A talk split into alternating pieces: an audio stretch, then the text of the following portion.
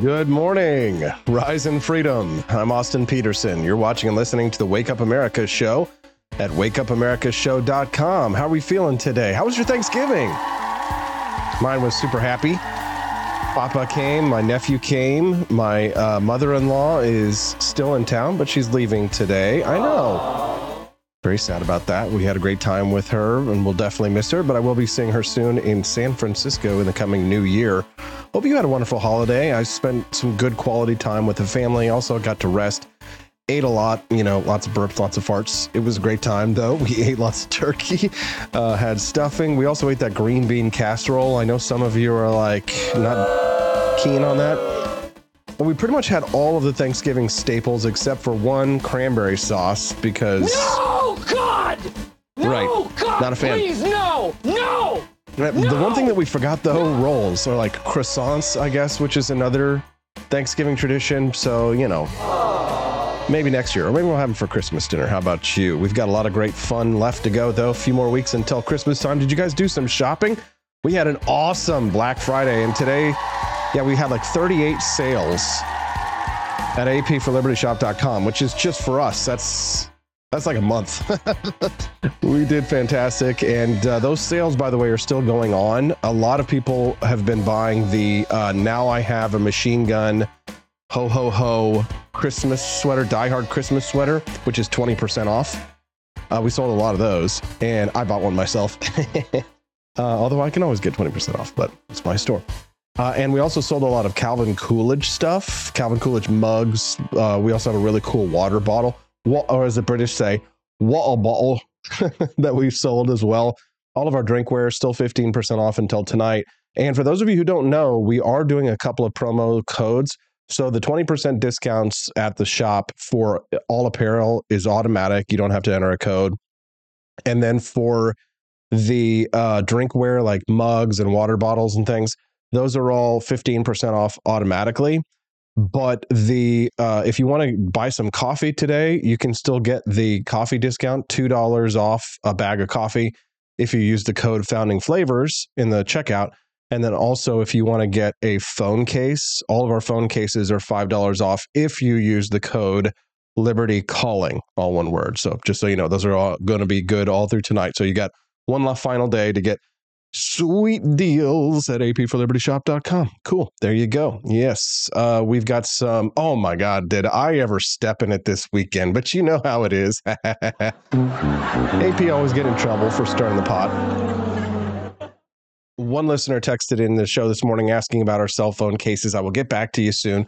You can text the show too at 573 319 1586. That's 573 319 1586. One listener texted in and said they got 200 rounds of 45 caliber ACP and a few thousand rounds of 22 long rifle. Well, good for you. My nephew came over. He wanted to shoot my guns, so I let him choose two guns to shoot, and he wanted to shoot the 1911 A1 45 ACP, and he wanted to shoot the AK 47, which you all we all love. How you know dare you? makes liberals cry. We had a good time though on the on the weekend. Hope yours was good. I basically just I ex- just blew up the internet, uh, Twitter specifically, but an article that I wrote just sort of thinking it wasn't going to get that much attention, and I hadn't even shared it on my social media pages. Started getting shared over the weekend. Uh, and how uh, Thanksgiving, right the day before Thanksgiving, man, I was getting it from all angles uh, from the right because of an article that I wrote in Human Events magazine titled "Online DeSantis Supporters Need to Stop Making Me Hate Their Candidate." Uh, yeah, and I'm going to talk about that a little bit more this morning. But before we do, I think the more newsworthy story is um, former uh, Massachusetts governor and current Utah Senator Mitt Romney says he would rather vote for Joe Biden over Donald Trump or Vivek Ramaswamy. Yeah, I know. Which to me, I actually see that as a glaring endorsement of Donald Trump and Vivek Ramaswamy. I already kind of liked Vivek Ramaswamy anyway, but this is kind of one of those things where it's like, oh, well, you can actually use this as sort of the canary in the coal mine, bellwether. This is an example of why I think Vivek Ramaswamy is on the right track, don't you think? I mean, haven't you liked what you've seen out of Vivek Ramaswamy? Are there some valid criticisms? Sure, but has he kicked absolute ass in the debates? He absolutely has. Um, and Ron DeSantis has done a lot of authoritarian stuff. His campaign, I think, is floundering for a good reason. But his supporters, man, he was coming after me this weekend. Uh, not he, but his people. I mean, they were in full blown attack mode, which to me, I think, signals a dying campaign. And I will be going into more detail about that this morning with my guest at eight o'clock this morning. I'm going to speak to TJ Roberts. He's a freshly minted lawyer and a, li- a libertarian lawyer. He's going to be joining us this morning at eight o'clock to sort of break down why he was very excited, like I was, about Ron DeSantis announcing his presidential campaign. But since then, after they stumbled out of the gate, it's just been one series of flubs after another.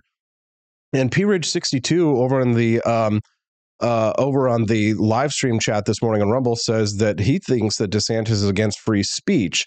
Search Florida HB 269.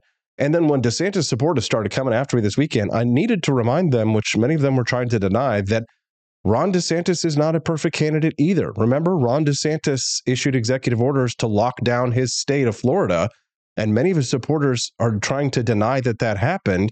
And yes, I recognize that Florida was one of the better states when it came to COVID, but there were governors who did a better job than Ron DeSantis, even. He may have been one of the best governors during COVID 19, but he wasn't the best governor during COVID 19.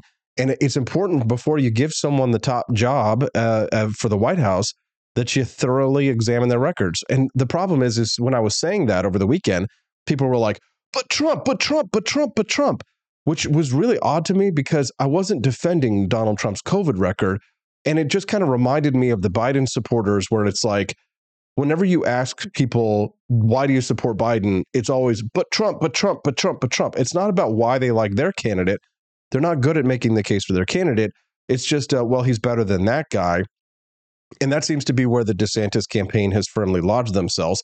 And and they're they're adopting the vitriolic rhetoric of the Trump people that they claim to hate and despise and then they want to get outraged when I guess th- uh, this is what sparked a lot of this uh, anger of the DeSantis people were so mad over the weekend. Uh, is that Roger Stone called Casey DeSantis, Ron DeSantis's wife, the C word, which is obviously not nice, right? Kind of rude, but get over it. It's just mean words. And if you can't handle mean words, you're in the wrong business, right? Politics is a blood sport. Lots of people call people mean words. For the last month and a half, I've had to put up with horrible, cruel, vile anti Semitic remarks that have been lodged at my wife, right? For the fa- simple fact that she's being Jewish, you know, cruel attacks about how I'm being controlled by her, et cetera, et cetera, stupid stuff. But you know what?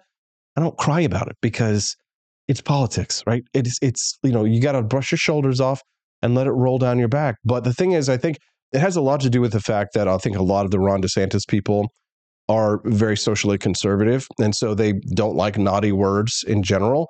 But I do think that that's, again, part of the problem. That's the old Republican Party, right? Tone policing, strict social conservatism, pearl clutching, etc. Those days are bye bye. And we don't get upset by mean tweets anymore. I, I would prefer mean tweets and $1.75 a gallon gas to nice tweets and $3.75 and $5.06 and $7 in California gasoline. I, I, I don't know about you. How do you feel about it? Mean words don't bother me. I don't care. It's not a big deal. Uh, you get if you get into politics, you're going to have to put up with that kind of stuff, and that's just how it is. Anyways, I'd love to hear your thoughts on that, but uh, you'll have to send me a text this morning if you want to have your thoughts read onto the air at 573 319 1586. Oh, and don't forget, as you sit, as you come on into the show and join us, make sure that you click the like button on the stream. And if it's your first time watching the show today, make sure that you subscribe to the channel as well. We'd love to hear from you this morning um, uh, on what your thoughts are. And we'd also love to have you come back and join us every Monday through Friday from uh, five, uh, every Monday through Friday from 7 to 9 a.m. Central Time. I'm monitoring your comments in the chat as well. Eric Wilson says, when you throw a rock, the dog that yelps is the one that got hit. Yes, very true, Eric. P Ridge 62 says DeSantis' campaign is dying. That's why the media is now trying to buoy neocon Haley up. I know, right? Jeez. Let's be honest. I think that Ron DeSantis would be better than Nikki Haley, but I'm still not convinced on Ron DeSantis when it comes to his foreign policy. I've heard far better remarks when it comes to uh, Vivek Ramaswamy on foreign policy than I have Ron DeSantis. And that's a big one, right? Who's going to keep us out of World War III? At this point in time, I feel like um, like the the two non World War III candidates in the Republican primary are Donald Trump and Vivek Ramaswamy, and that's a big issue to me. I would like to avoid getting involved in another gigantic war. One listener texted in this morning with a really interesting take. They said Biden is in a worse position than he was four years ago. Absolutely true, and I've got some data on that. Now he has a record of terrible performance as a president. Yes. Four years ago, he was just the quote, other option for those who hated Trump. Now they have something unpleasant to weigh against the Trump option rather than a neutral other. Boy, that is a brilliant point of view. Who is that? Oh, it's Quest. Brilliant analysis as usual, Quest. Give yourself a pat on the back. Nice to see you here this morning. We're glad to see all of our friends over on the live stream. Barney Styles, Critical One Thought, uh, CJ824, Floby Tenderson, and Guokas0422 joining us here uh, as well. Will Run Riot. Nice to see you, brother.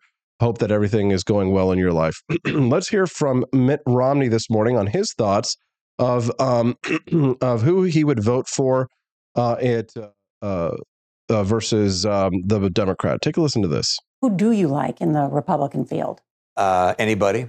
Um, you know, I, I would uh, I'd be happy to support virtually any one of the Republicans. Maybe not Vivek, but uh, but the others that are running would would be acceptable to me, and I'd be happy to vote for them. I'd be happy to vote for a number of the Democrats too. I mean, would be an upgrade from, in my opinion, from uh, uh, Donald Trump and and perhaps also from uh, Joe Biden. Look, I like President Biden. Um, you know, I, I find him a very charming, engaging person. There's some places I agree with him, but most places I disagree with him. Uh, I think he's made all sorts of terrible mistakes, but uh, I, I, would like to see someone else run. Who do you like in the Republican? Oh, boo! Bow to the king of slime. Oh, wait, that's wrong button there. no, no. No, God! No, God, please, no, no, no, no. Glad to have you here this morning, guys. It looks like you guys are already having a nice, vigorous chat this morning here on the show, but I'd love to hear your opinions. And that's why I love to have you guys make sure that you uh, put that phone number into your phone. Uh, I'm out of practice for the show, guys. Excuse me if I'm a little bit slow this morning, a little bit tired as well. I need to drink more Martha's Mint coffee. Um, make sure that you program the phone number for the show into your cell phone so you can just text us anytime. Um, one listener texted in says uh, Buck Mittens, but not Buck. Buck Mittens, Romney, and his niece. I don't know anything about Mittens. I don't know about his niece, so just let me know. Uh, Matt Unruh says he is here this morning. Nice to see you. Andy Opperman as well. Zed the Head. How you doing, brother? Uh, it's nice to see all of our friends here this morning. Don't forget to click like and, of course, subscribe if you haven't already. Uh, yeah, so Mitt Romney says that he would vote for Vivek Ramaswamy over Donald. Uh, he would vote for Joe Biden over Vivek Ramaswamy. Now, why would he say this? Why do you think that Mitt Romney would decide to vote? Like, uh, you could understand Donald Trump, but why Vivek Ramaswamy? I think it's because we know that Vivek Ramaswamy is one of us. Like he gets the uh, he gets why I understand why Mitt Romney would oppose Vivek Ramaswamy. I understand completely why he would impose Donald Trump. It's a little harder to understand the Vivek thing because it's fresh. Obviously, Vivek is a fresh face.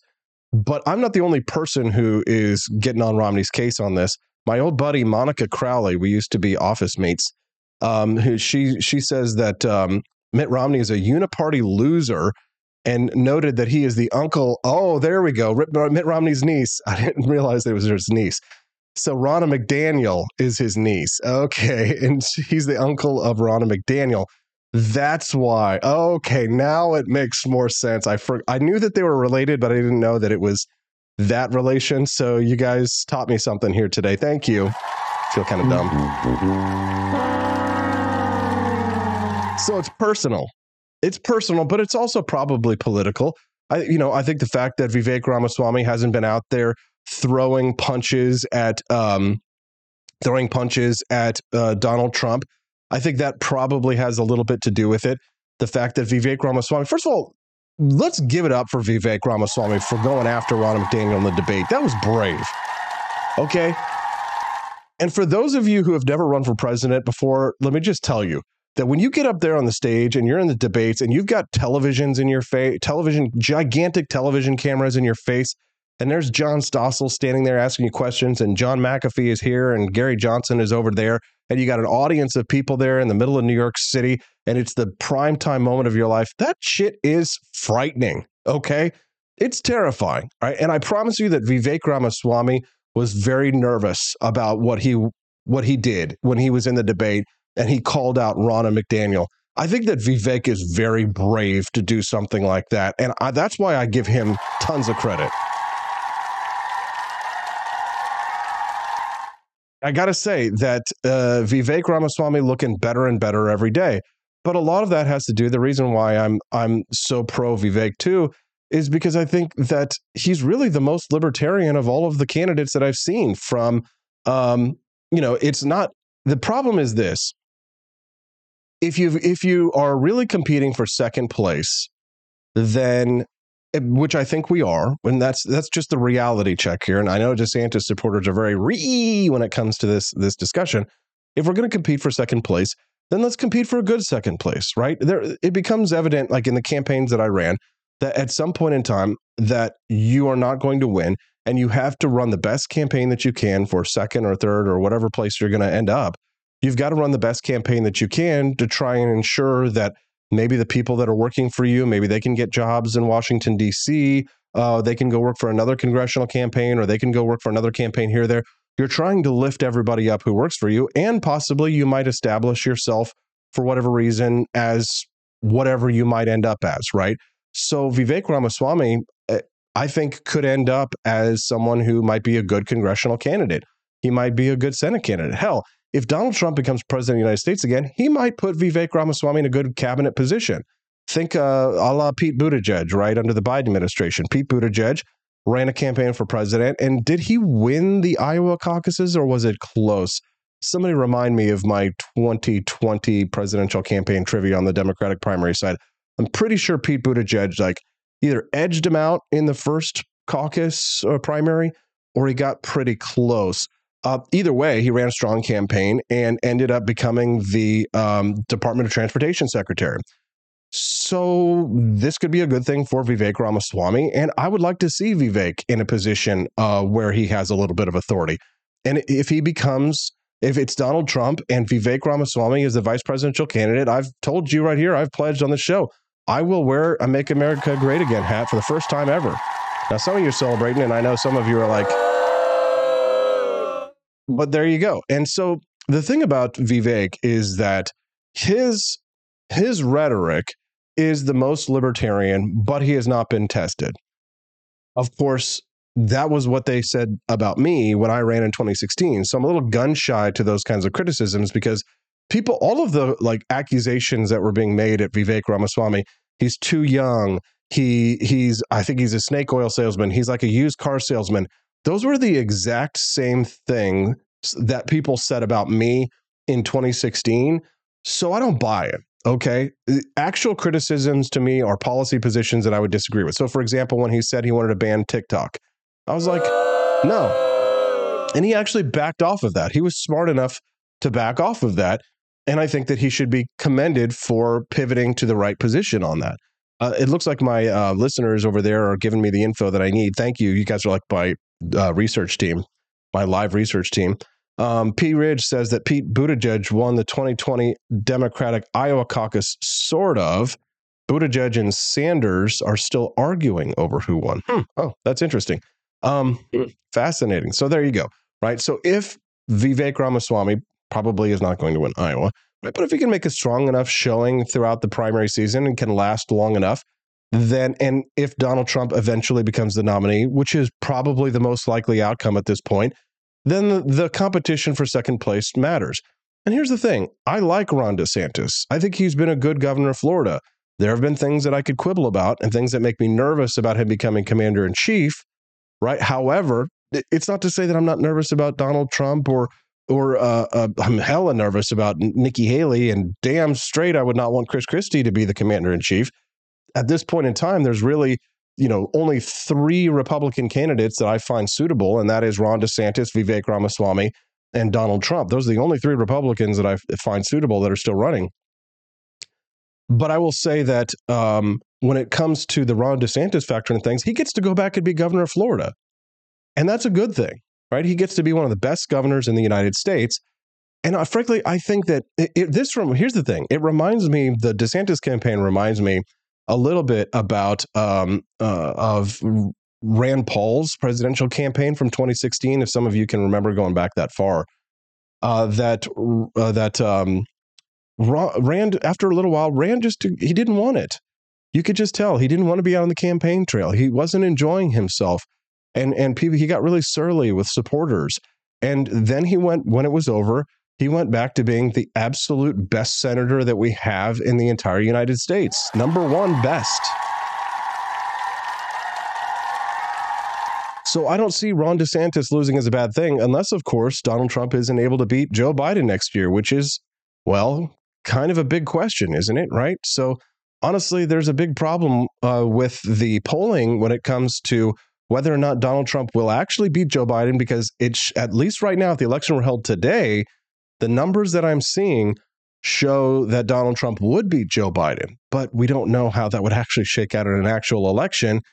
Maxim Lott, who is the son of the um, More Guns, Less Crime book writer John Lott, Maxim Lott is going to be joining us this morning. He's created a site called electionbettingodds.com. And at electionbettingodds.com, Maxim handicaps all of the different races. And how his website works is instead of using national polls or anything like that, what he does is he uses betting markets. So for people who are actually betting their own money on who will win certain races and primaries, who have their real their actual money, their dollars on the line, that's how he handicaps where everybody's at in regards to the Republican primary.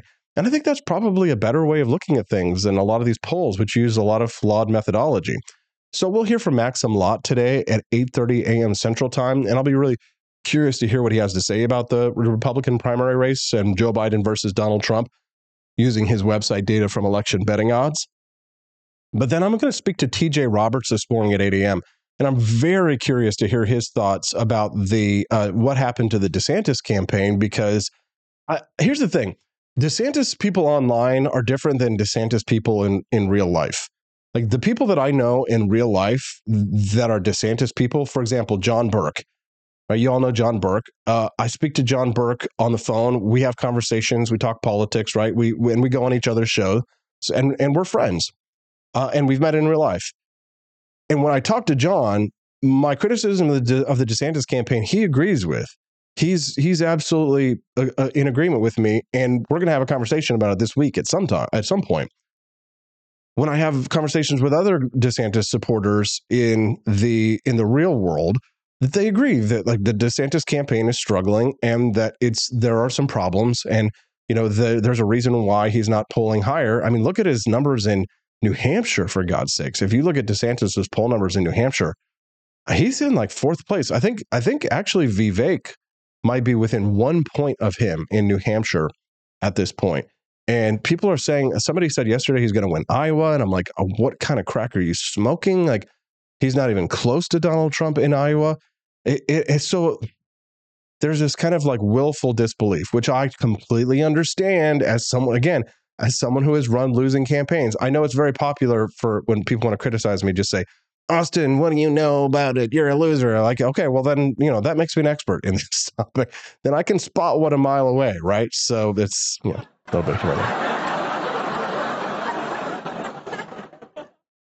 And so I'm going to talk to TJ Roberts at eight o'clock about these things in public because he's felt the exact same way.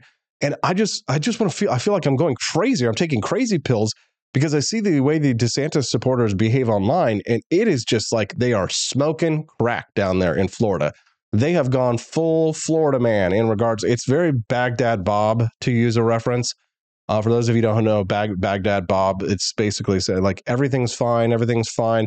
It, this is fine. You know that little comic book where like the dog is drinking the coffee and sitting at the table and everything's on fire behind him, and he's like, "This is fine, this is fine," right? That's kind of like how it feels with the DeSantis supporters, like the last days of Rome and everybody's like pillaging and things like that.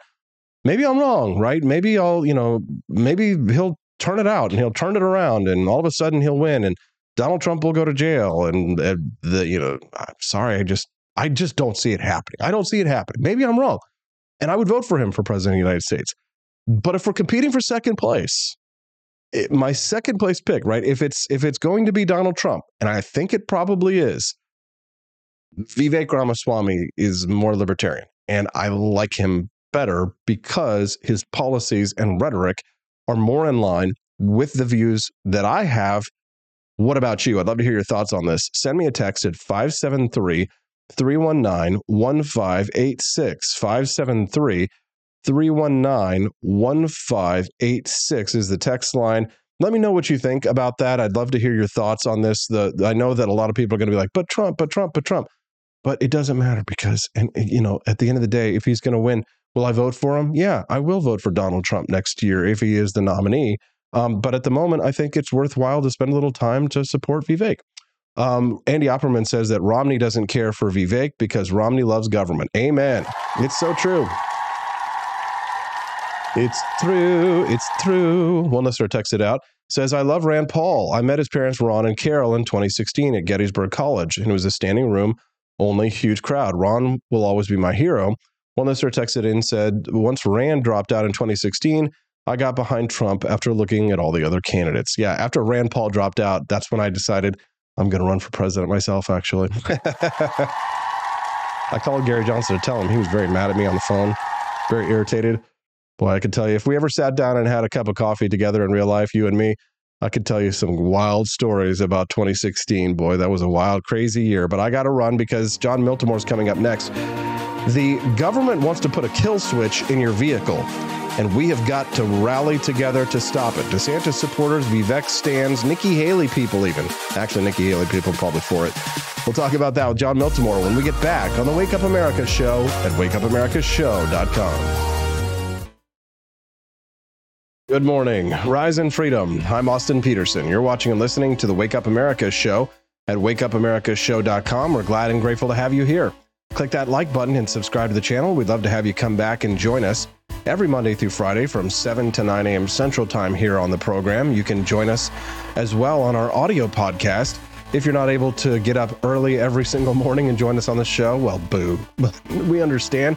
So make sure that you subscribe to the audio version wherever you get your podcasts. Just go and type in Wake Up America Show with Austin Petersen. Click to subscribe to the podcast and click for automatic downloads. That way you'll get the audio version. You can listen to it later at your own leisure if you're not quite an early bird like uh, us every single day. All right. Well, the government wants to put a kill switch in every vehicle that gets out there on the road. It's one of the biggest civil liberty invasions of privacy that we might have seen in the modern era. And that's saying something because there's a lot. Joining us now to discuss is the editor at large for the Foundation for Economic Education's website, Jon Miltimore. It's Mondays with Miltimore. Hey, how you doing, Milty? Doing great, Austin. Uh, a little a couple pounds heavier after Thanksgiving, but that's okay. Uh, yeah, I feel like I'm like five to seven pounds heavier. I've been edging up on I the say two- a couple. It's probably five to seven. It's five to seven. Lots of beer, lots of turkey, lots of fun. Hope you had a good one, uh, John. Thanks for joining us here bright and early this morning. Happy to be with you. So fill us in on the details and the background of what the government wants to do to our cars. Yeah, it, it, it this technology's been around for a long time. You know, like like some people pointed that out in comments uh, when I when I shared this article. The technology being existing isn't the problem. The problem is the federal government wants to mandate that every single vehicle produced in the United States after the year 2026 have this technology. Um, and what the technology does, there, has been a lot of obfuscation on this issue, but it does two things that are really important. It, it monitors the driver, and it contains the ability to turn off the vehicle if it detects uh, the driver's inebriated or impaired from from some substance. Um, that to me is is really frightening. Um, you know here and it's a it's a clear invasion of privacy right? Like like this is something that more and more we're seeing the feds approach to this that they're not going to do it themselves. The nsa is not going to you know have have have this be monitoring themselves. What they're doing is they're outsourcing this technology um, to the the private sector. It's a lot like what was being done with twitter right? Um, the, the, the feds were, were were leaning on twitter to, to monitor people or to to get information or to censor and then say well we're, we're not actually the ones doing that. Um, but but it's very clear you're doing this through coercion. You're, you're saying you can't even build a car if it doesn't have this technology. Um, the really frustrating part for me was watching fact checkers um, deflect on this because all the fact checkers rate this false. No, there is no kill switch, and and some of them said this because because the words kill switch aren't actually in the legislation itself. and that's just gaslighting to me. Like the fact is, the facts are very they, they don't even deny the facts that that this this would make this technology mandatory, which would you know have the ability to turn off your car. They don't deny that, but they say, well, the words kill, kill switch don't even appear in this legislation. So it's it's yeah, gaslighting is a perfect exa- uh, word for what the mainstream media fact checkers do when it when they're trying to protect some kind of legislation. Why would they want this? What what's what's the argument in favor of the kill switch from their from their side? What would they use it for? Yeah, I've thought about this myself. I think there's a lot of different reasons for this. For, for one, I think that the natural incentive here is whoever has this technology is going to benefit, right? Whenever you get to have your product mandatory in mi- millions and millions of vehicles, that's going to help your bottom line. So I, I, imagine there's been some really good lobbying behind this. Um, I think for for the feds, I, like there's you have some lawmakers who just say, "Hey, drinking and driving is bad. We're going to stop it." And I think some are, are just looking at it that simply. And then you have this, you know, we'll, we'll call it the Big Brother type, you know, angle. And and this technology is great for surveillance. And and the, the truth is, we've been creeping toward the surveillance state for about 20 years, and Americans don't seem to mind that much. We got traffic cam cams everywhere. We got license plate readers. Um, we, we have all these different ways that the NSA is, is watching, um, which we never, let, us face it, we never would have known the extent of that at all if Edward Snowden hadn't, hadn't, you know, pulled back the curtain on that. And look what happened to him for this. So I think this does, it, it sort of opens the door to, to, to, to more of that. And I think what you're going to have is, you know, again, every, uh, one of the things the fact checkers said said, well, this doesn't actually, there's nothing in there that says this has to notify police. And, and that's true. But but what I think would happen is after a couple of years, you'd have federal agencies that are requesting this data. And then they have it. And then you know, like, like this, this kind of builds over time. So right now you have people that that support this saying, well, we, we do respect privacy. And we're we're never gonna, you know, you know, turn that over to the government. I think that's really naive to think that's the case. Like, like once this technology is there, um, it will it'll steadily expand and I think that is something you know people like. It's a lot easier to monitor people, right? And and you know, so I, I think the bottom line is you have a lot of people that say, well, we want this to protect people. But at the end, it's really about protecting government because the government is primarily interested in protecting itself. It's going to be able to monitor all monitor all kinds of, um, you know, people who are considered uh, hostile to enemies of the state, state intentions, and so forth you haven't been vaccinated, uh, make get your vaccine before you can turn on your vehicle. If you're just tuning into the Wake Up America show, good morning. I'm your host, Austin Petersen. I'm speaking to John Miltimore right now. He is the editor at large of the Foundation for Economic Education. We're talking this morning about the uh, proposal of the government to have a kill switch, kill switch mandated into every vehicle. I mean, besides just the civil liberty implications of something like this, John, there's a lot of practical reasons why you would not want to create something like that, isn't there? Absolutely. And I think that's most people are thinking about that, right? I, I, think the average American isn't thinking about the principles of this. What they're thinking about, oh my gosh, what happens if I'm out to get groceries and this technology goes off and, my, and I, my car is shut off? Uh, what happens then? And will there be people that that that come and you know, or do you get on a service call and are able to turn it back on? All of those things, none of that is discussed even in the legislation. All that said, oh, that's TBD. We'll, we'll we'll figure that out down the road. So there's all kinds of practical problems with this.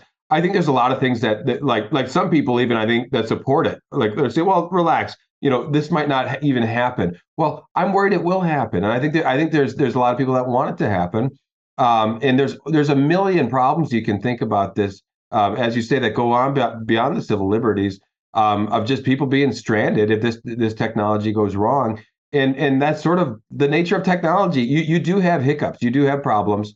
Um, I'm sure there's you know it, would be you know lawsuits and so forth. Like people would probably you know if, if your vehicle is disabled and it causes you harm, you'll probably have to take you know some sort of legal action you know for recourse. Um, but yeah, there's a million problems with this, and and the pro- here, here's a big problem. this was slipped into a one trillion dollar bill. Okay, most Americans don't know this technology exists, no, that, or that it's already law. And I think that was done intentionally. I think this is sort of like when you instead of having debate on a serious topic, they just slip it into a one trillion dollar spending bill. Now we're talking about it two years later. Um, you can go back and look on Google. There's almost no discussion of this. Um, no, I'll, I'll, say I don't think there was any discussion prior to the law being passed. After it, you had a few, uh, a, a, one or two libertarians out there that that discussed it. Bob Barr, you know, raised the issue.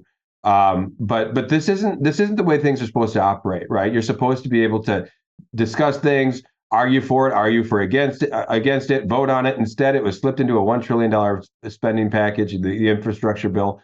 Um, it's just another example of of how uh, government really operates in bad faith today.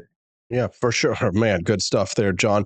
One listener texted in this morning at 573 319 1586. They said, Those who give up essential liberty for security lose both and deserve neither. Good one. Very good. One, one quick point on this. Yeah, go ahead. Oh, so something I forgot to mention. I, have written a couple pieces on this. The first one, I pointed out that AOC, of all people, actually supported Thomas Massie's amendment, which was going to strip funding for this. Um, and she did. You can go back and look on the roll call, and I praised her for it. Well, I got a message within a, just a couple days from her comms director. She switched her position uh, at, at some point following this. Um, so she went from su- supporting this, and, and Massie, you know, Thomas Massie claims that she had genuine. He spoke to her. She had genuine civil liberties concerns, but between now and then, she's already changed her vote.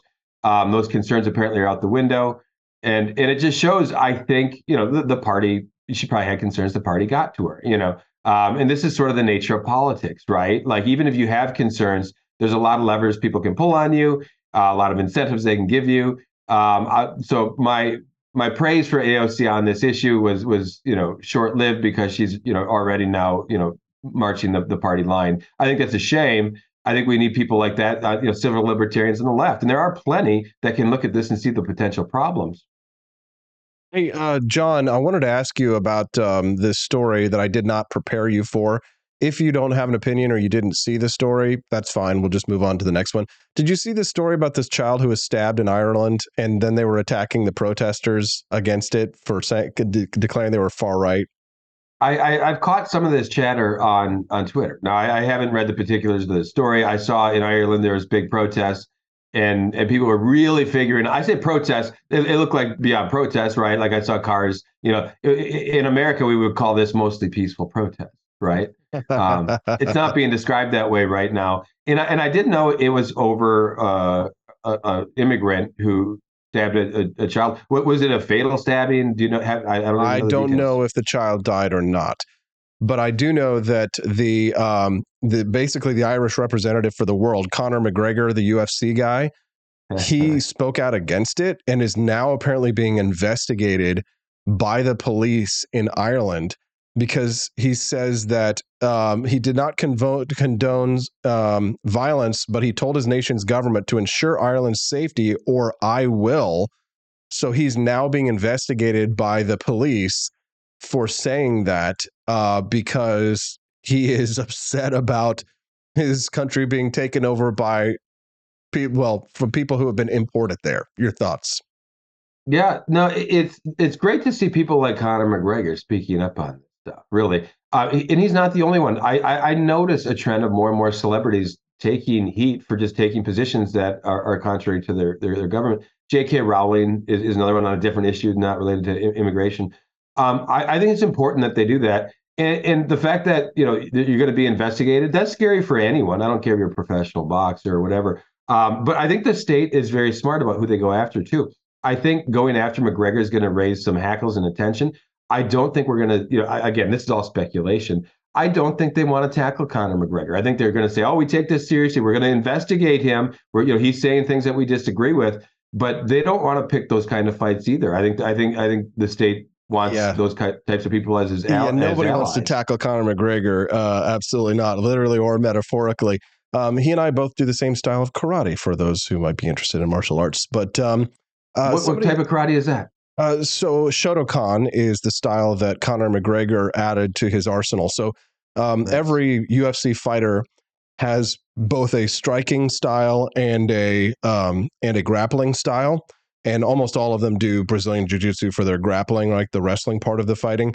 But uh, Conor McGregor studies for studied for his fighting, his um, for his punching and strikes. He he studied Shotokan karate, which, without nerding out too much, is a, a style of of martial arts where it focuses very much on keeping a distance, keeping a distance, and then diving in really quick, getting in a few like punches and kicks, and then jumping out of range before they can counter, which is just a little bit of interesting factoid trivia. But anyways, I wanted to, to ask you very briefly uh, something yeah. related to Argentina and Javier Milei. I know we talked about him last week, but John, I wanted to ask you specifically something that he's talked about regarding the culture war because when you you know when you talked about um, this this idea, you said that you were happy that Conor McGregor brought this up. What we're really talking about in some ways is the culture war. Argentina's newly elected president Javier Milei very explicitly came out and said he is in favor of libertarians like him and you and I getting involved in the culture wars and fighting back against cultural Marxism because he sees that as the way that the left takes away freedom. You know, Hollywood, propaganda, the arts, and media. Many libertarians disagree with this, John, and they've said this for years. They think, oh, that it's not the role that libertarians shouldn't get involved in the culture wars and that's not our place. Do you agree with Javier Milei or do you agree with libertarians that we shouldn't get involved with the culture wars? I think I'm closer to to Milei, but it comes with a caveat. Like like I think really the details matter here. When we say fighting the culture wars, and I think Milei is probably getting at this. I didn't see exactly what he said. Um, it, it is important. Culture matters. Um, character matters. It, like all these things do matter. Are we are we fighting them with ideas, or are we are we fighting them with the, with the state? And I think that's where this line blurs. Like like if it means if it means fighting for right and wrong, um, you know, I virtue, uh, you know, things like this. I, I think libertarians absolutely should should have thoughts on those issues. They should they should get involved in those things. But if it means leveraging government to support them, I that, that that's where I think we got to be very careful. And I think libertarians generally get this right, right? Like um, they they tend to say, okay, like you know, the we see we see where cultural Marxism is going. We've seen what the how how the left has leveraged the state and, and moved culture in this direction, how they've politicized so much. And I think the, the natural instinct then is to use the state ourselves to correct things. And, and that's what we got to avoid. Um, but that doesn't mean we should just sit on the sidelines and pretend these things don't matter. Um, I'm, I'm a pretty, you know, it, it's interesting. I'm a pretty, you know, I didn't know this for a long time, but fairly conservative guy socially. Like, like some of my my my views are. Now that doesn't mean I want everyone to be like me, right? That doesn't mean I'm going to try to force people to, you know, adopt my Christian beliefs or or, or some of my more um, conservative social beliefs. Like people have to do that themselves. All that said, I I need to be able to say, um, no, this is right, this is wrong. Um, the culture war, you know, th- there is a war going on there. We can't pretend it's not happening. So I think we shouldn't be running from that we should we should pick our fights but just i do think it's important. Don't you know like some of the things uh, you know i was kind of a desantis guy for a while right? Um, i kind of thought you know like I, I won't say i was like sending him checks but i was watching him. I'm like oh he's doing some things. I've i've moved on from that because he, here's a guy he was so into the culture war he was doing things to disney for example the state. He, he was just getting involved in, in using the state in a way i was not comfortable. And and i think that's that's going too far I hope Milei gets this right in the fact that he does have libertarian roots, that that he's a, uh, an Austrian economist, that he's schooled in, in Hayek and Bastiat and all these guys. I think Milei is going to be perfect for this. He might give us some uh, like model le- legislation on how to how to tackle um, the culture war. And if you look, Argentina's got it they're fighting the same war, really. Like, like you see a lot of the things, a lot of these equity departments and stuff are up down there. He's already going after them and saying this is not the province of the state. Get it out. And and you know we should we should watch what happens there. And um, I hope he tackles it the right way. I think he will. I'm glad to hear you say that, uh, John. And, and obviously your important caveats always give me pause before I leap into something with uh, both feet. So I'm glad that we have you always front and center, bright and early, Monday morning, Mondays with Miltimore, because it helps sort of leaven the bread, you will, for the rest of the week before I go insanely radical on on most things. Um, John, one last question before I let you yeah. go today um, is related to this story that I read in the Washington Post. Yes, I do read the Washington Post so that our listeners don't have to. Um, about a man who went to McDonald's in Idaho and ordered a limited edition smoky double quarter pounder BLT with fries and a Sprite. The meal cost $16.10. Now, even though he ordered a novelty item, um, the video about his $16 McDonald- McDonald's order went viral, racked up hundreds of thousands of uh, reviews. And the Washington Post is tying this to Biden's mismanagement of the economy. Um, they that uh, they're saying this. This is the title: the viral $16 McDonald's meal that may explain voter anger at Biden, as some Democrats fear social media is exaggerating economic problems. The White House faces a crucial choice on election strategy. Um, do you think social media is exaggerating the economy, John? You know, no, I, I don't. I think Americans have been, you know, feeling this for several years. And if you look, that Washington Post piece is a pure deflection. And it's no surprise. Taylor Lorenz is one of the authors on that. They actually, she does this in the piece, which which I read. She compares that sixteen dollar price tag on the meal to the price of a Big Mac. So she switches. She switches from the price of a meal to the price of a Big Mac and she's doing they write this like a fact check saying oh no like the price of a big mac has gone up but it's nowhere near $16 it's a very disingenuous piece and there are they're, they're really doing the work for the white house trying to say look inflation's not not an issue it's not bad you know americans have been spent the last three years seeing prices go up and you know like like has inflation slowed absolutely but again that really matters to economists and and politicians who are trying to say oh inflation is is really good or, or you know lower, but getting better or worse. Um, for consumers, all of that's already baked in. It doesn't matter that inflation is now four percent after prices have already you know been increasing nine, eight, seven percent. Um, all of that's in there. Americans are feeling the pain. Their their you know wages have not kept up. Paychecks are getting smaller in, in real dollars. So no, this isn't being exaggerated. Um, but you have a lot of people that are just trying to look, look at you know raw numbers and, and make the case that it's it's not that bad out there. The Paul Krugmans and the Taylor Lorenzes. Um, but no, like, like like this is you know so it it is real. I will say it could get much worse. Like it really like like like this is something right now we're like oh it's coming down. Uh, just wait. Like like like we're we're gonna see the Fed already is getting ready to to to interest rates are are are, are paused. They're probably going to be start to reduce again we're not through inflation yet. Like, and and and I think um, you know, again, I'll go back to Argentina. Inflation in Argentina was 143 percent um, before the election. If you go back for years, they were battling inflation like we are now. Okay, they didn't fix the monetary problems that had really been going on for decades, and eventually caught up with them. I don't want that to happen here but we're kind of following a similar pattern. They went off the gold standard just a few decades before us. We're following that pattern. If we don't fix this up, we will be looking at triple inflation eventually too.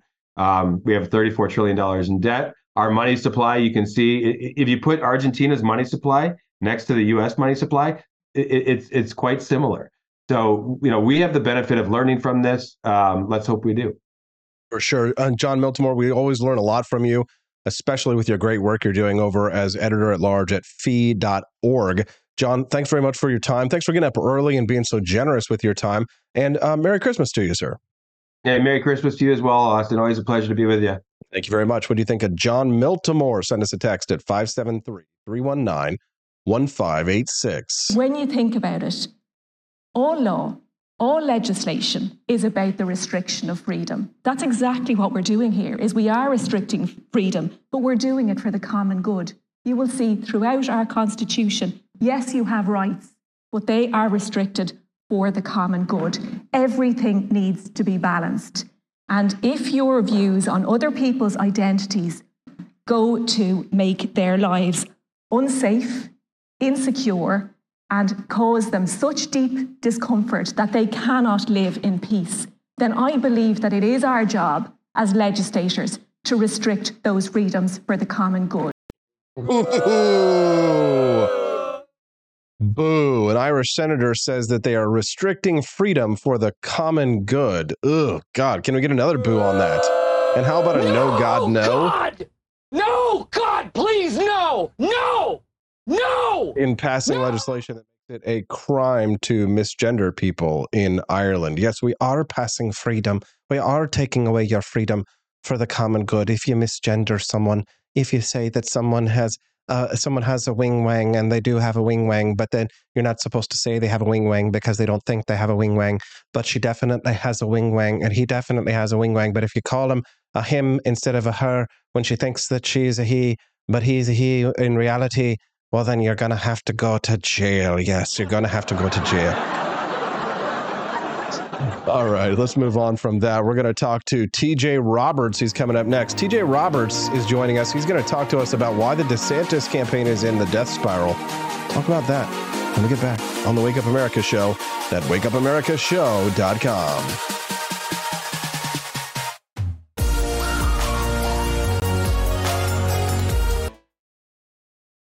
Good morning, Rise and Freedom. I'm Austin Petersen. You're watching and listening to the Wake Up America show at wakeupAmericaShow.com. Merry Christmas. Hope you guys had a happy Thanksgiving. Thanks for joining us here on the show today. Make sure to click that like button and subscribe to the channel if it's the first time that you're watching our content today and you're enjoying it. We'd love to have you come back and join us here every Monday through Friday from 7 to 9 a.m. Central Time. The Wake Up America show streams live and we fight for economic freedom and personal liberty. So if that's your bag, baby, Make sure you come back and join us every Monday through Friday again from 7 to 9 a.m. Central Time. If you'd like to have your voice heard on the show, send us a text at 573 319 1586. Again, the text lines are open night or day, and I hear from you guys even over the holidays at 573 319 1586. All right, it's time to get this show on the road. Ron DeSantis, what happened to that campaign? I was pretty excited when he announced that he was running for president of the United States. He's obviously been a terrific governor. And I like the guy personally, but I think objectively anybody can say that they kind of stumbled out of the gate. And then the online DeSantis supporters have really made me take a step back and say, is this something I really want to be associated with? I don't know. But you know what? Maybe I'm crazy. Maybe nobody else feels the same way that I do. But I'm pretty sure my next guest feels kind of the same way that I do. His name's TJ Roberts. He's an Ohio attorney. He's a liberty lover himself. He's been fighting for liberty causes for a very long time, and he's joining us live right now. Good morning, TJ. Thanks for joining us today. Thank you for having me on, Austin. So, TJ, I wrote an article uh, about why uh, online Ron DeSantis supporters are making me dislike the guy, and they they went nuts over the holiday. They were just flinging poo at me, uh, you know, left and right. And I just, it, it did make me sit back and question maybe he really is, you know, am I crazy? Like maybe the campaign is stronger than I think it is. But is this kind of a Baghdad Bob situation? I mean, just fill us in. How do you feel about the Ron DeSantis campaign and what they've been doing since they started? Yeah. So, for one, your article about the online DeSantis supporters kind of said publicly what I was thinking privately of just a lot of them are falling into the exact same criticisms that I have for people who go from Trump support to point blank Trump worship, where it's any criticism is blasphemy in their camp. And I had very serious issues with that. And frankly, I think that a lot of people moved into that because DeSantis's campaign is far weaker than it was originally designed to be. Um, one of the lines that I've been using lately, especially with the fallout of the Kentucky governor's election, is pay stupid consultants, win stupid prizes. And unfortunately, Governor DeSantis is paying stupid consultants right now. And the outcome of that is you're going from a governor who was remarkably popular. Granted, there were mistakes made, but he was easily one of the top three at worst um, in terms of handling COVID and just being generally for freedom as well. He was a founding member of the House Freedom Caucus, centering his presidential campaign on the Great American Comeback, ending the weaponization of government, reigning in the administrative state. To now, we're just looking at George W. Bush 2004 talking points being echoed in 2024, where they're just falling flat. And ultimately, you're not really giving anyone an incentive to look elsewhere from the presumptive nominee who is Donald Trump. And that's been a serious issue because, frankly, if you want a George W. Bush 2004 person, that's Nikki Haley. And I don't want that. So, yeah, no kidding. And I think our audience would definitely agree. Let me hit the cheer button there for that. I don't think anybody who's watching our show wants Nikki Haley. So you've got Nikki Haley, you've got Chris Christie, who is ostensibly worse, maybe just a little better. I don't know. But they seem to be infected with Trump derangement syndrome. And that's one of the things that I absolutely want to avoid. I, I think that there are legitimate criticisms to be made of Trump. And and I'll say this when I criticize Donald Trump, I get a lot of hate, right? But I think that there are reasons to to say, hey, listen, I think that he could have done better in his first term. I think that he was way better as a president than Joe Biden has been. And and this makes all my libertarian friends, TJ, really mad when I say this, but he was probably the most libertarian president of our lifetime, even more than Ronald Reagan, which people flip out over. But here's the thing it seems as if the DeSantis people are creeping towards that never Trump Republican sort of thing, that Trump derangement syndrome, Lincoln Project style Republicanism that is a huge turnoff, I think, to the base and to liberty leaning Republicans like myself. It, is is that an accurate assessment? Do you see them sort of like treading those same grounds as like the Lincoln Project weirdos? And I don't think they're creeping into it. I think they're driving into it at 100 miles per hour, actually. And that's the problem is like there's two types of Trump derangement syndrome. There's type 1 Trump derangement syndrome, which is Trump can do nothing right And then there's type 2 Trump derangement syndrome, which is he can do nothing wrong.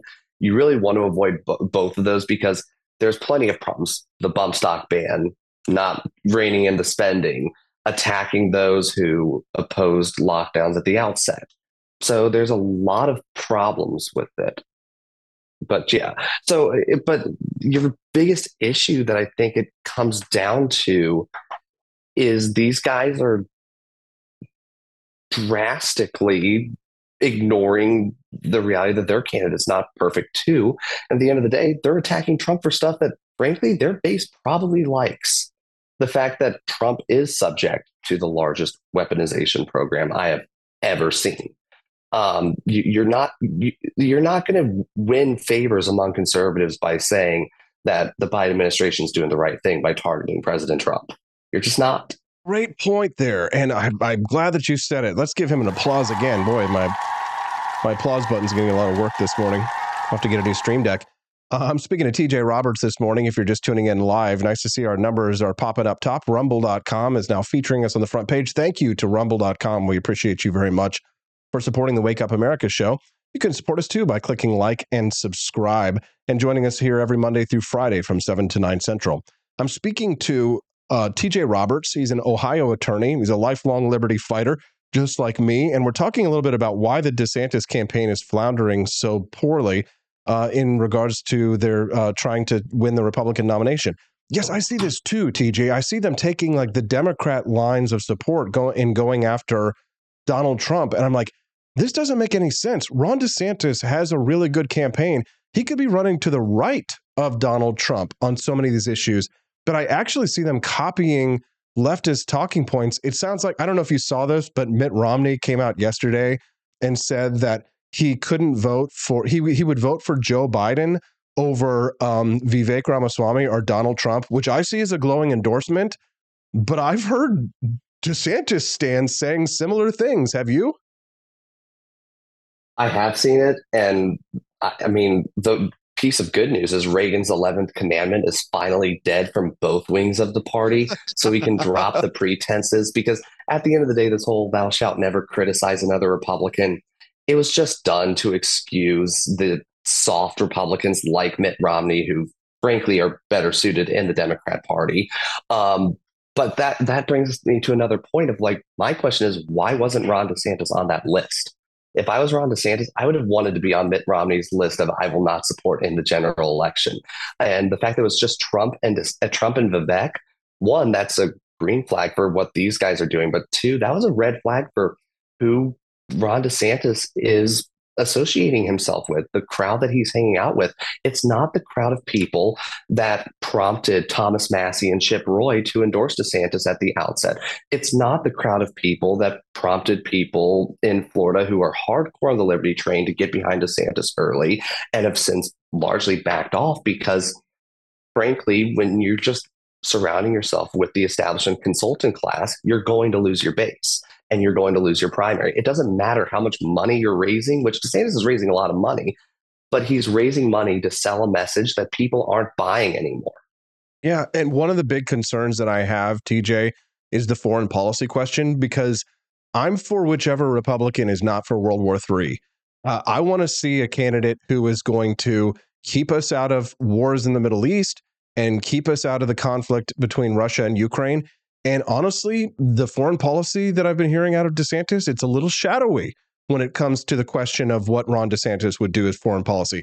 I, am not going to go so far as to call him a neocon, but frankly, his background in the military, which I see that can absolutely be a plus in many ways, gives me a little bit of pause. Makes me wonder if on the foreign policy question, he isn't a little bit more Nikki Haley than he is Vivek Ramaswamy when it comes to these things. What have you like seen or heard about that? I mean, am I off base? Maybe you've heard him say, "I don't want to fund Ukraine" or something like that. You know, make me feel better if he might be president uh, of the United States. What are your thoughts on that? Yeah, I'm. I don't think he's a World War III candidate, point blank. I think that ultimately we are far better off with President DeSantis than we are with President Biden, Haley, or Christie when it comes to foreign policy. But the reality is that he is kind of spoken out of both sides of his mouth. On the one hand, he has said that we need to put a stop to what we're doing in the Ukraine.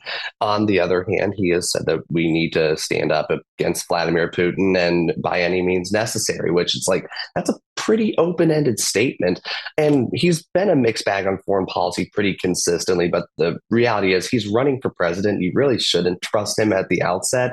I sort of take the Scott Horton approach when it comes to presidential candidates. You can trust them to keep their bad promises. You can trust them to ignore their good ones. Um, so just like looking at the worst case scenario, he's better than most. I don't think he's going to get us killed in a nuclear war, but it's not great. It's not the best thing. We need a radical change to our foreign policy if we actually want to go back to the non-interventionism that was envisioned by our founding fathers. And frankly, I don't feel much confidence in anyone doing that, but the person I'd have the most confidence in is Vivek because he's at least actively campaigning for that. Is, does that mean he's going to keep the promise? Not necessarily, but he doesn't have any hardcore record of him walking it back. Let's be honest here, though, TJ. When it comes to Vivek or DeSantis or Chris Christie or Nikki Haley, we're all competing for second place, right? I mean, I feel like DeSantis supporters are angry because I'm saying which it, the obvious. You know, somebody said to me from the DeSantis camp yesterday, DeSantis will win Iowa. And I'm like, hmm. what a planet. I mean, this is like Florida man levels of methamphetamines that these people are smoking. Eh, but I think there is value to coming in second place for Vivek Ramaswamy, not really so much DeSantis, because he gets to go back and be the best governor that there is in the United States. But I mean, there's, I mean, there's this term that the uh, Zoomers are using this day. Have you heard it? It's called Delulu. I actually haven't. I'm, I'm I spend too much time online, uh, TJ. So Delulu is uh, is key is a code for uh, delusional, but it feels as if they really do they really are like reaching like levels of Trump derangement syndrome and delusion that I have not seen off the charts yet isn't it better if you're going to compete for second place? In my in my opinion, I think it's better to probably support Vivek because we're supporting our bench. He could, you know, if he if he does well enough in the primaries and the caucuses, he could go perhaps run for Congress or Senate, or maybe even make a good vice presidential pick for Donald Trump. What are your thoughts on that? I'm I'm definitely inclined to agree, especially given the reality that Donald Trump will be the nominee, hell or high water. He could go to prison tomorrow and will be the nominee. And frankly, he'd probably win by a wider margin if he went to prison tomorrow. Um, another reason why I'm not particularly keen on backing DeSantis any more than just being there to praise him when he on occasion does the right thing is you shouldn't reward bad behavior. And unfortunately, his worst instincts have taken over on this presidential campaign where we can talk about his good instincts with COVID. Even those were kind of tempered by some of his more establishment connections, where it took people like legislators and attorneys eh, like Anthony Sabatini to introduce legislation and sue local governments to actually get the state of Florida to back off, where they were locked down for months. Um, and I, I don't see, eh, eh, and we're more seeing May 2020 Ron DeSantis running for president than we're seeing July 2020 Ron DeSantis running for president.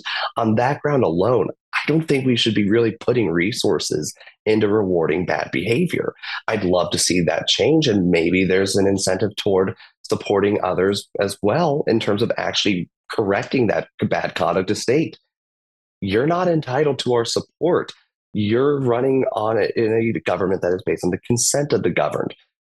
If you think that you're entitled, you're not running for office. You're trying to be the king. And that's one of the things that's turned me off about plenty of other politicians. Yeah, no, for sure. It's like uh, there is this sort of this air of entitlement that is like, well, you're and if you're not with us, you're with with Donald Trump, right? Like every single time I launched a, a criticism of the way the DeSantis supporters were behaving online, the uh, the vitriolic attacks were, oh well, you are you're obviously for Trump, you're obviously for Trump, and it's so funny because uh, you know they, they spent all of the Thanksgiving holiday complaining that that um, Roger Stone called his wife DeSantis's wife the c word and yet they immediately doubled, tripled, quadrupled down on saying far worse things about me over the weekend. It's this weird white knighting for the wives of politicians who people seem to think, okay, well, they're off limits, but hey, she's out on the campaign trail for him. You got to understand that, like, you put somebody out there uh, up front and, and expects somebody to not throw a poo on them. It's a little bit ridiculous. But it's like this desire to go back to, like, when, when you brought up Reagan's 11th commandment it's like this push by what I believe to be like the social conservatives. Like they would have been Ted Cruz types maybe in 2016 to go back to this. Oh, we don't want to say naughty words. It's tone policing to a certain extent. And honestly, I actually prefer mean tweets and $1.75 gas and no tone policing than I do tone policing and Mitt Romney and losing elections and everybody's really nice as our country is being deep sixed. Do you identify with what I'm saying? I absolutely. I mean, reality is I care about my financial well-being. I care about the prospect of me getting drafted in the last few months of me being in the age of liability. Mm-hmm. I care far more about that than being mean. Like everyone is taking campaign politics personally right now. That's a mm-hmm. problem.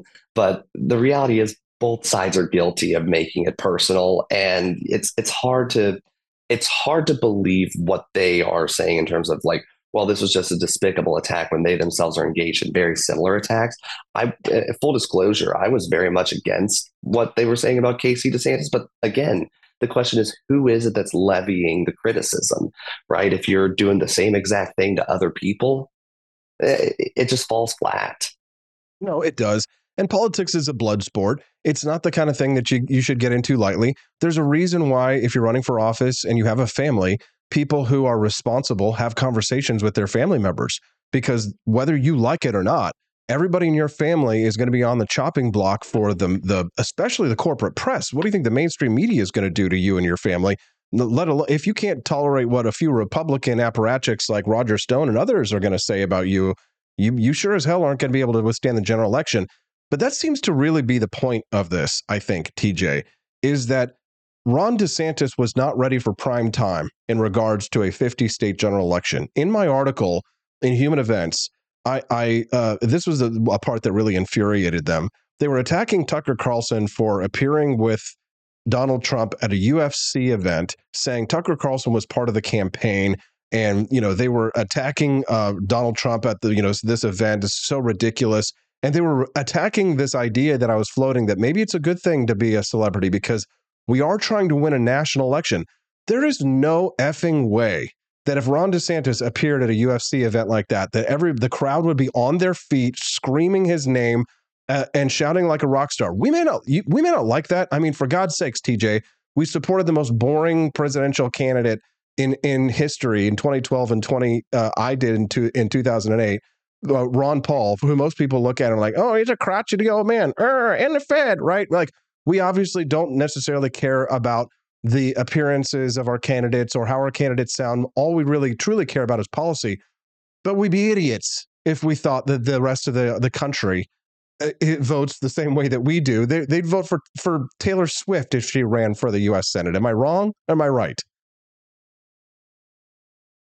You're, I mean, you're clearly right. I mean, I think Thomas Massie actually put it best in like 2017. People aren't voting for principles; they're voting for the craziest SOB on the stage. And frankly, the personality that Donald Trump has, it it works. And frankly, people going into 2024, they're going to be even more furious than they were in 2016 because they were promised a return to normalcy by Joe Biden and he failed to deliver on that. And maybe at that point, that's enough to flip independents to realize we're never going back to normal anymore. I mean, it, it never has been normal. It's kind of like this conversation about people saying nasty words to, about Casey DeSantis, which again, I, I don't condone, but people are like, oh, politics has never been so uncivil. And it's kind of like, do you know anything about history at all? Like, it's always been like this, right? The craziest people, the craziest sons of bitches have always been out there. It's just for a while they had this veneer of, uh, you know, the George W. Bush Obama years, it was this kind of this veneer of like niceties. But I mean, if you go back to the early days, the foundation of the Republic, I mean, Alexander Hamilton and Thomas Jefferson and John Adams were using uh, references to male discharge and referencing one another, saying God, I mean, terrible things about one another that you wouldn't be able to repeat in a classroom or in polite company.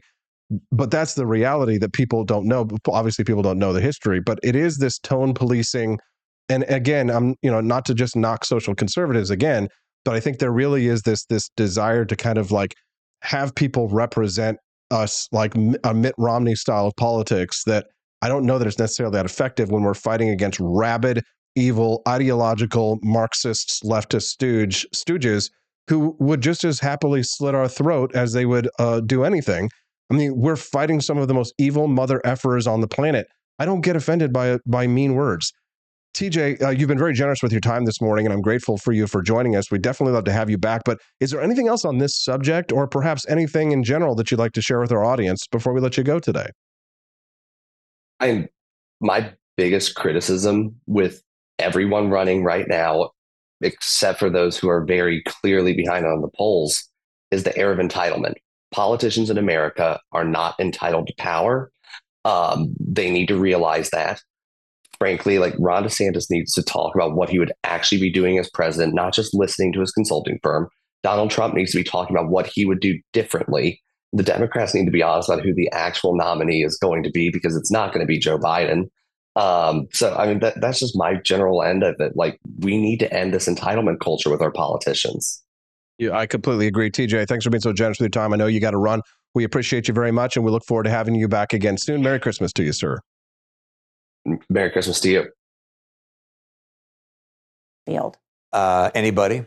Um, you know, I, I would, uh, I'd be happy to support virtually any one of the Republicans. Maybe not Vivek, but uh, but the others that are running would would be acceptable to me, and I'd be happy to vote for them. I'd be happy to vote for a number of the Democrats too. I mean, would be an upgrade from, in my opinion, from uh, uh, Donald Trump and and perhaps also from uh, Joe Biden. Look, I like President Biden. Um, uh, you know, I, I find him a very charming. And oh man, that is some cringe. That is some cringe. person. Oof. There's some places I agree with him, but most places I disagree with him. Uh, I think he's made all sorts of terrible mistakes. Sure, you do. Sure, you do. Such as just another way of saying the American dream. Bidenomics is just another way of saying restore the American dream. Bidenomics is just another way of saying restore the American dream. The oldest president in U.S. history also continues to face questions about his age, even here in Nantucket. Mr. President, are you too old to be running for re-election? Stupid. Why is Donald Trump beating you in the latest poll? President Biden faces the lowest approval rating of his presidency. We hope to hear from President Biden before he takes off to go back to Washington. Shannon? All right, Lucas on the road with President Nancy. Just another way. Oh boy, that was some cringe, cringe, cringe. Uh, one more cringe for those of you who might have listed, missed this clip earlier. When you think about it, all law, all legislation is about the restriction of freedom. That's exactly what we're doing here. Is Completely correct. That is true. We are restricting freedom, but we're doing it for the common good. You will see throughout our Constitution, yes, you have rights, but they give us this day, O oh Lord, our daily cringe. They are restricted for the common good. Oh. Everything needs to be balanced. And if your views on other people's identities go to make their lives unsafe, insecure, and cause them such deep discomfort that they cannot live in peace, then I believe that it is our job as legislators to restrict those freedoms for the common good. boo, boo, boo. Bow to the queen of slime. How dare you? Absolutely disgusting. That's an Irish senator. Oh, if you if you do if you hurt someone's feelings, then we have to restrict your freedom for the common good. Oh God! yes, we have to restrict No, your freedom for the common please, good. We do. No! It's for the common good, for the greater good. Did you guys ever see that movie Hot Fuzz with Simon Pegg and he, he's playing a police officer in Britain and they have like that weird cult and it's like for the greater good and they keep like committing all these murders for the greater good, for the greater good, for the greater good. Oh God, it's for the greater good. I've got another guest for you coming up. Maxim Lott, the creator of electionbettingodds.com. He's going to handicap the GOP primary as well as the fight between theoretical fight between Trump and Biden. Who would win? The election were held today. He's also got a new website that will track AI.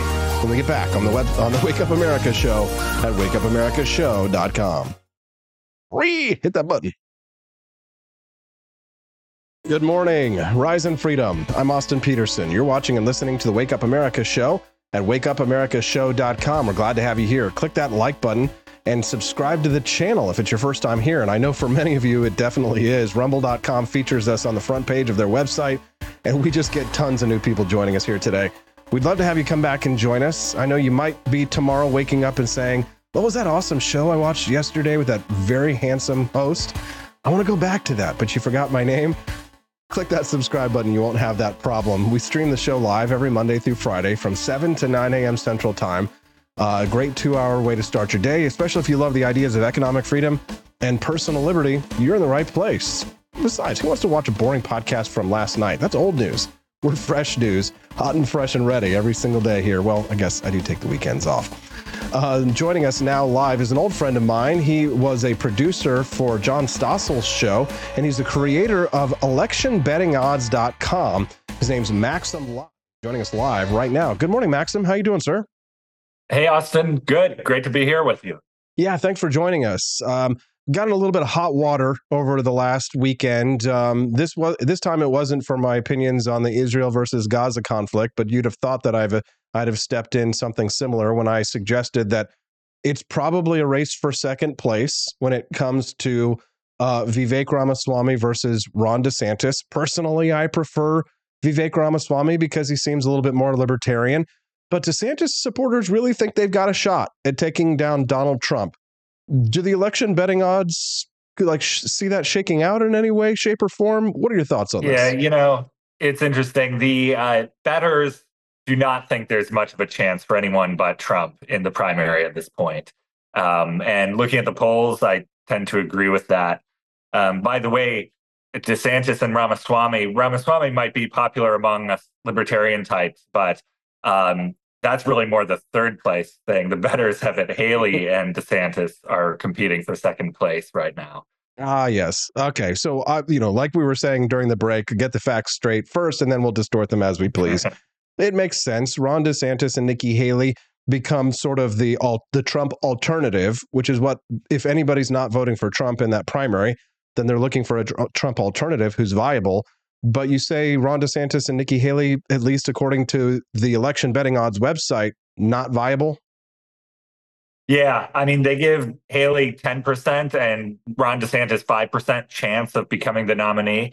There's some there's some crazy scenarios. I think looking at the polls, one of them would have to drop out pretty much to have a chance of overtaking Trump in Iowa or New Hampshire. Um, it could happen, but it's very, very, very unlikely. Help us understand your website, Maxim, when you talk about betting odds. For those listeners who might be tuning in and saying, what is electionbettingodds.com? How does it work? What's different? What's the difference between the um, numbers that you're using at election betting odds versus a traditional poll? Yeah, so this website aggregates places where people are betting their money on who's going to win. And there are multiple sites around the world where people do this. And millions have been bet. They've been very reliable historically. They don't call every election, but on average, percentages are reliable. And uh, so we report that.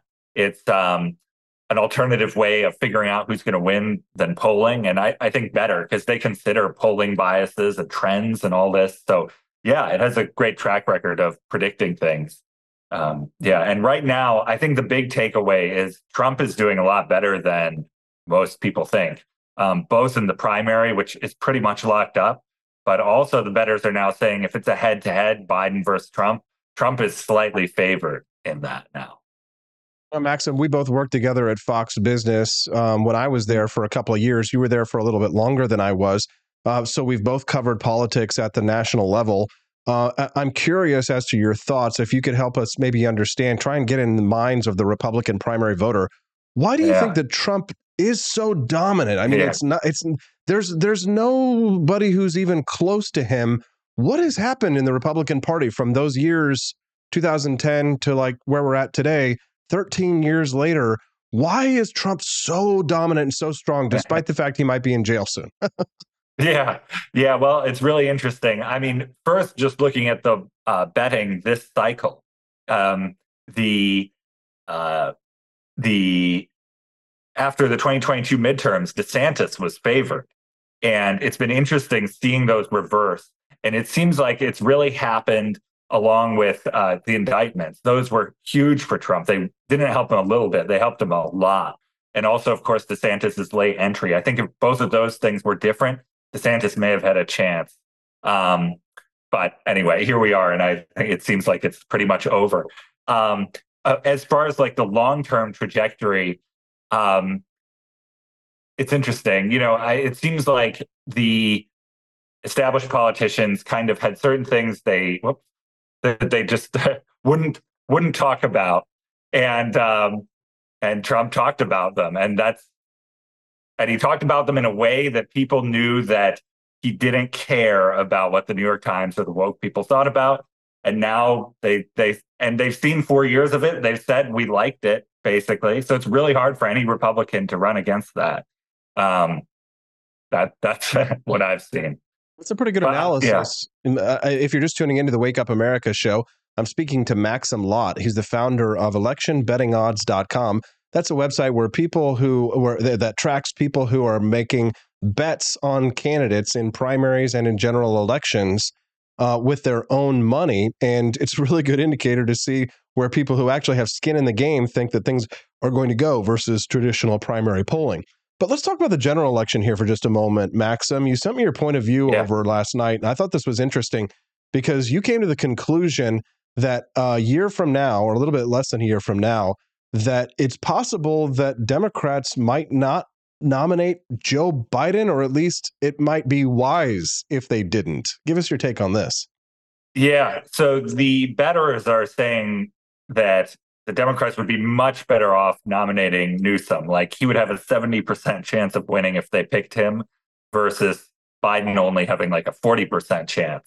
Um, so it's really just Biden's kind of hubris that is going to make the Democrats likely to lose. But Trump remains unpopular. A normal Democrat, even Newsom, who's kind of obnoxious and has the scandal where he violated his own COVID rules, they think would easily win, which seems right to me. I think there are just a lot of moderates who would just take a nice guy with a good haircut, uh, yeah, over Trump or Biden. For sure. But if it was Newsom versus, say, Nikki Haley, then Nikki Haley looks what the strongest out of all the candidates that are. Yeah, right I now? guess. I guess then you get back into coin toss territory. Um, that's a pretty unlikely matchup, but yeah, the betters would say that would be a looks like a coin toss. Now, uh, you say on the other side of things, though, that Republicans would be wise not to nominate Trump. Yeah, the betters are saying that uh, Nikki Haley's more electable. That's not very shocking. Ron DeSantis is maybe still a little more electable than Trump, although I think he's been hurt because now a lot of the Republican base doesn't trust him because of Trump's messaging. And of course, he's also been hurt by his abortion law and the messaging on the left about him. So, yeah. And fascinating stuff. But you say neither party is likely to take the better's advice. Right. Yeah. Yeah. I mean, um, seems like both Biden and Trump uh, think very highly of themselves and that they need to be the next president of the U.S. And uh, seems like they they've both got it locked up. Our friends over in the Libertarian Party don't seem to be putting up much of a fight either. There doesn't also seem to be a lot of appetite for a third party, does there? No, um, RFK is polling surprisingly high. Uh, we'll see what ballots he gets on. Um, and you do have, and you do also have Cornel West and uh, some people that might bring out the disaffected far left who are angry about Israel and these things. Um, so there there are third party candidates, but not not in the libertarian angle, for better or worse. Isn't that wild? Like it felt like uh, in 2016 that was kind of like the crest of the surge mm. for the Libertarian Party and the Libertarian movement in general, but it really has receded to a large extent, has it not? Yeah, it seems like it. Yeah, it's kind of morphed into a very different. There's still a lot of people who are anti-government, but mm-hmm. it's taken a very different form than the classical liberal libertarianism. Yeah, for sure. It's an interesting conversation that I'm having now. If you're just tuning in live with Maxim Lott, he is the founder of electionbettingodds.com. He and I worked together back at Fox Business uh, 2010 to 2012 when I was producing for Judge Napolitano's Freedom Watch and he was producing for John Stossel's uh, Fox Business show, just named Stossel. Uh, and Maxim I, and I have kept in touch over the years, and he's uh, was on my radio show several times during COVID nineteen when we were talking a little bit about his flight from New York City. Are you still living out in the woods? I'm uh, I'm checking out Florida right now. I've been checking out different parts of the world and what it's like living there. But okay, currently sure. in the yeah. you've been uh, you've also been busy working on a brand new website where you track artificial intelligence. Do you want to share with us a little bit about that? Yeah, absolutely. Yeah. So the previous site tracks election betting. Obviously, this one gives the different AIs like ChatGPT, Bing, Google, Bard um, it gives them a political quiz every day, and it just tracks how they change over time, and also compares them to each other. So there's some pretty interesting things. Like I just give them the political compass quiz, um, and all the AIs are in the lower left quadrant. So they're left wing economically and also socially permissive. Um, not not too shocking, but sure. um, it is interesting to see how the AIs differ. So, um, like the, the most centrist AIs are, it's called Claude. It's by Anthropic, which is a big AI company now. Um, and the uh, GPT is more on the left. Um, even have for you been an able AI. to get a hold of? Have you been able to get access to Elon Musk's new e- AI? Not yet, but it's a high priority. I'm on the waiting list. We'll add it as soon as it's in. Uh, you have, um, if you had to guess, do you think that he's gonna? Do you think that his AI will take the political quiz and end up where we are? I suspect it'll at least be centrist. That's my guess. Uh, yeah, yeah, uh, which is sure. Yeah, um, but it's interesting. Even within this kind of narrow range of disagreement, they're all in that quadrant. They there are often different answers. So, like one of the questions on the quiz is, do you think the rich are too highly taxed, or should they pay more? And of course, the all, almost all the AIs are saying they should pay more. And that's mm-hmm. what's fair. But um, in this case, uh, Facebook's Llama AI does say, uh, no, the rich are too highly taxed.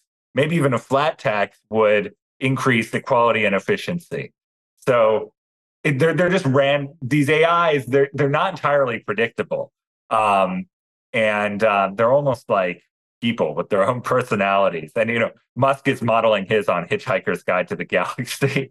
um, and so I don't know. I, I, would say it gives some sense of hope. Like there's these AIs aren't predictable. They they sometimes think in ways you don't expect. For sure. Now I know I know that AIs are not um, of our ideological bent because yeah. um, I, I use about five or six different AI software tools pretty much every single day. ChatGPT, Midjourney, Adobe's generative images. Uh, I mm-hmm. use Bard. I use um, uh, uh, uh, well, I, there's a couple of the software programs that I don't want to display to the world because it's it's sort of at least somewhat proprietary at the time for how I'm able to create my content. So I won't say their names, but I, I will say that every day the, pretty much every single time that I try and generate content for my libertarian talk show in the mornings, I get rejected and I have to work around the show. So, like, for example, this morning, I wanted Ron DeSantis, you know, fighting in the mouth of an alligator or getting eaten by an alligator. couldn't do that, right? So, uh, and AI, AI will actually usually it will scold me for a lot of the topics that I want to have it produced. So I'm producing like neon machine gun underwear or something like that. And it will it will sometimes it will create like the product description, but at the end it will say, please tell your people to be careful when in, in regards to handling firearms and stuff. And I'm just like, uh, yeah, I know AI, AI does not agree with us. So, what do you think? That do you are there any conclusions that one can draw from sort of tracking the ideology of artificial intelligence, or is this more just a kind of like information good to know in your mind?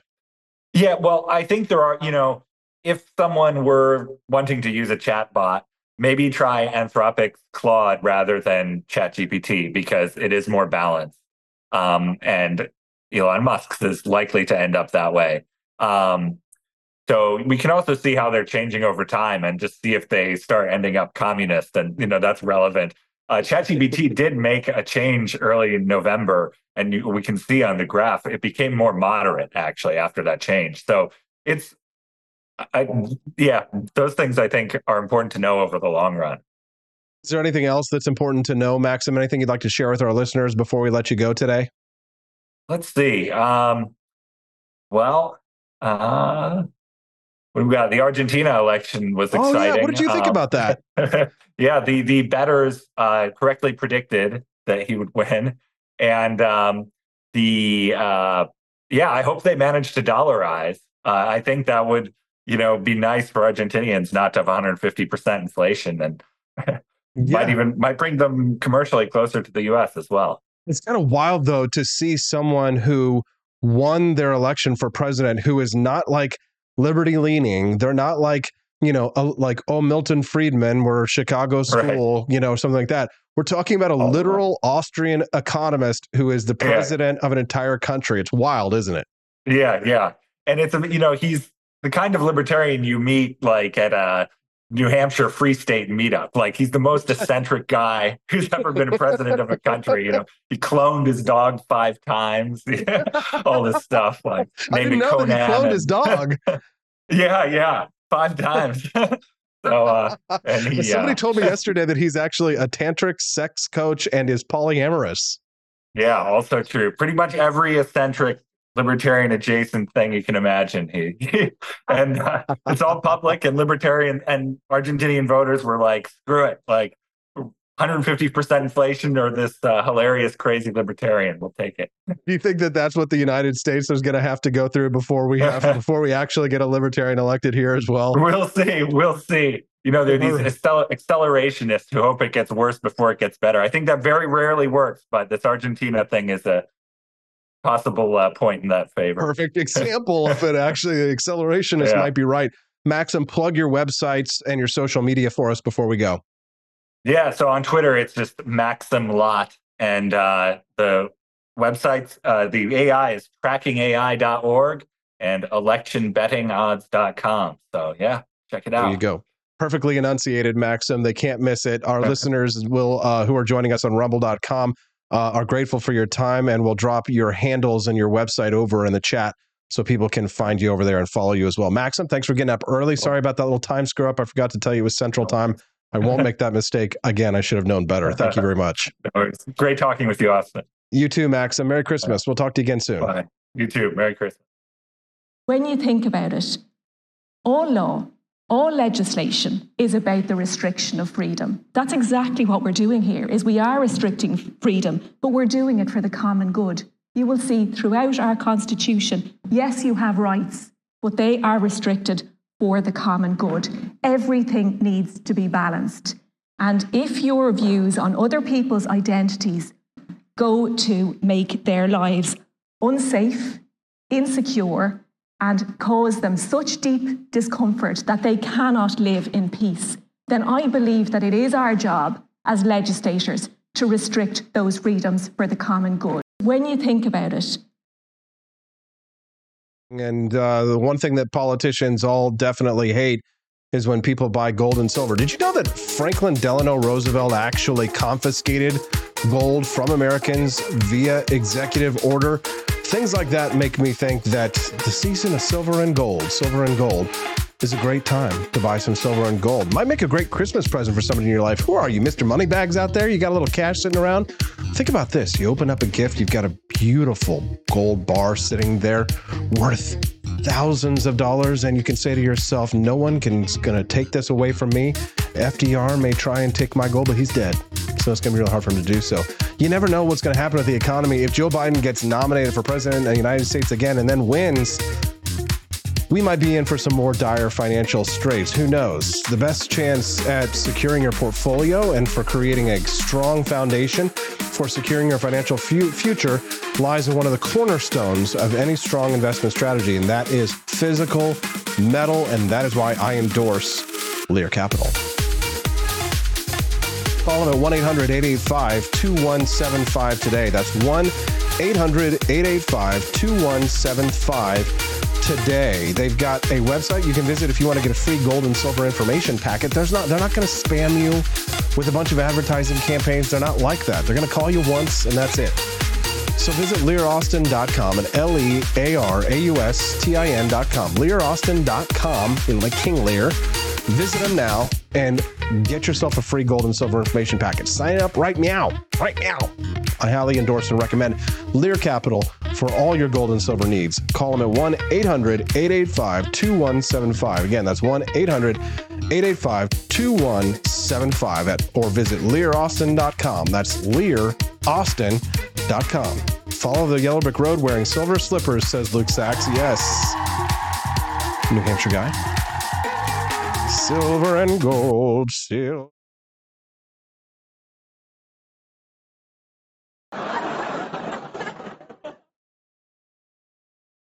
There we go.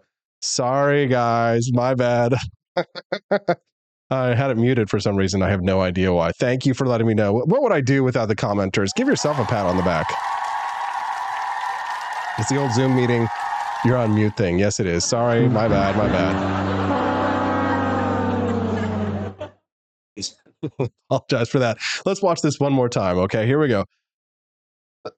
Hmm. Okay, here come the two assailants. Now, see, here's the thing. Guy, he sees the ambush coming.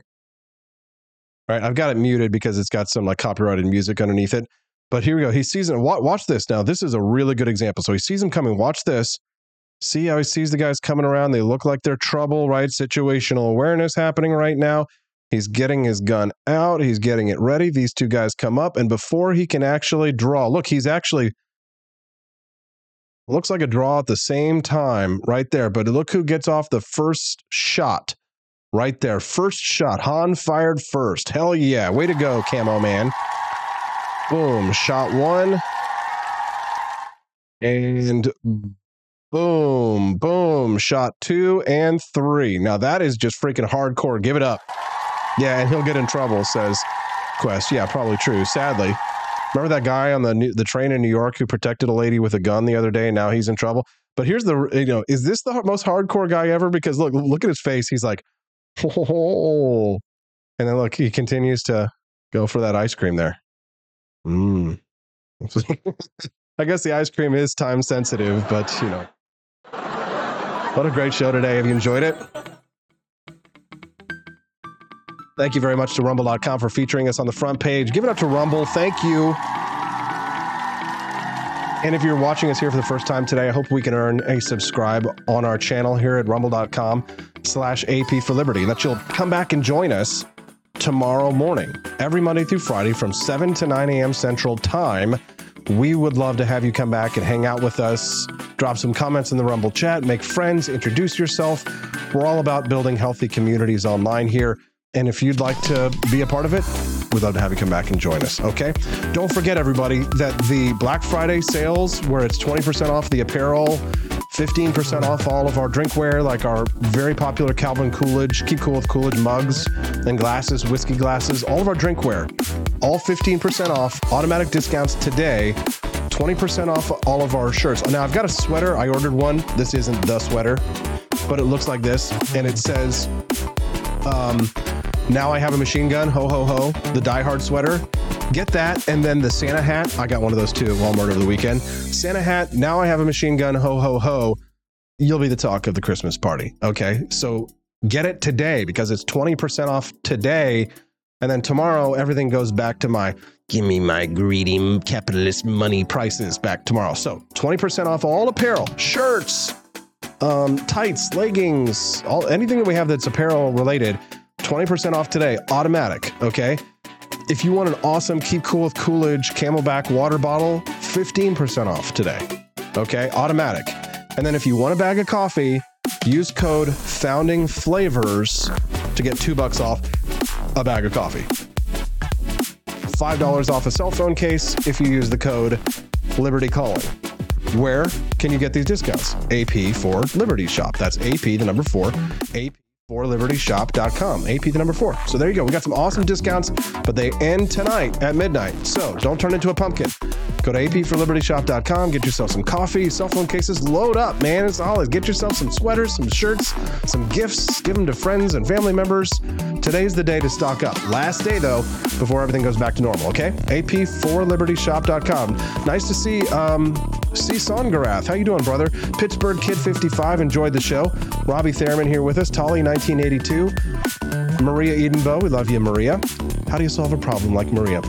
Matt Unruh says, solid show. Yes, good to see ya. Whiskey 349. Romney is a loser POS. Yes, we completely agree. You're in the right place, Whiskey. Show's over, but come back again tomorrow. So make sure you subscribe before you leave. Whiskey 349. I'm talking to you. We'll see you guys all later. Have a wonderful day and a Merry Christmas on the Wake Up America show at wakeupamericashow.com.